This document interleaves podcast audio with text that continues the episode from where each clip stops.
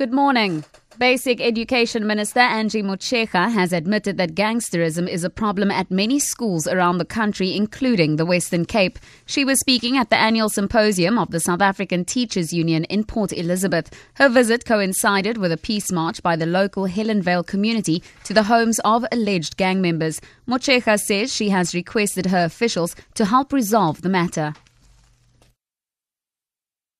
So we will be uh, visiting the, the, the, area, visiting the schools, and my advice is to mobilize around the committees around the schools, parents in particular, because as I say, it's quite clear that the the village must rise to help us to cope with the challenges we, uh, uh, facing us. It's just completely out of control and too much for schools to handle on, on our own. The case of the Guatemalan man who is accused of killing his American girlfriend is expected to continue today in the High Court in the Western Cape. Diego Novella has pleaded not guilty to the murder of his 39 year old American marketing executive girlfriend, Gabriela Kabrins, in the Camps Bay Retreat Hotel where they were staying. The suspect will instead argue diminished responsibility due to drug intoxication. In his plea statement, Novella said he had been in an abnormal mental state after having taken hallucinogenic substances. He was arrested after hotel staff discovered Kabrins' body.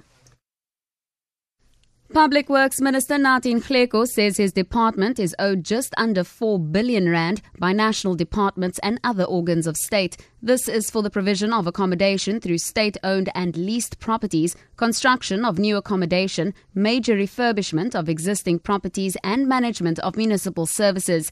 He says departments have 30 days to settle debts in terms of the PFMA, but that in practice clients take an average of 60 days to settle the claims.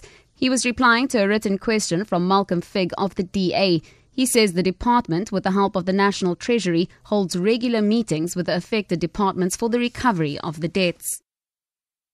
To end this bulletin, a biting drought in Kenya has cut the country's tea output for the first seven months of this year by 18%. That's according to statistics from the Tea Directorate. Despite lower production, the Directorate indicates that the average price for the first half of the year has risen by about 13 Rand per kilo compared to the same period last year. Sarah Kamani reports.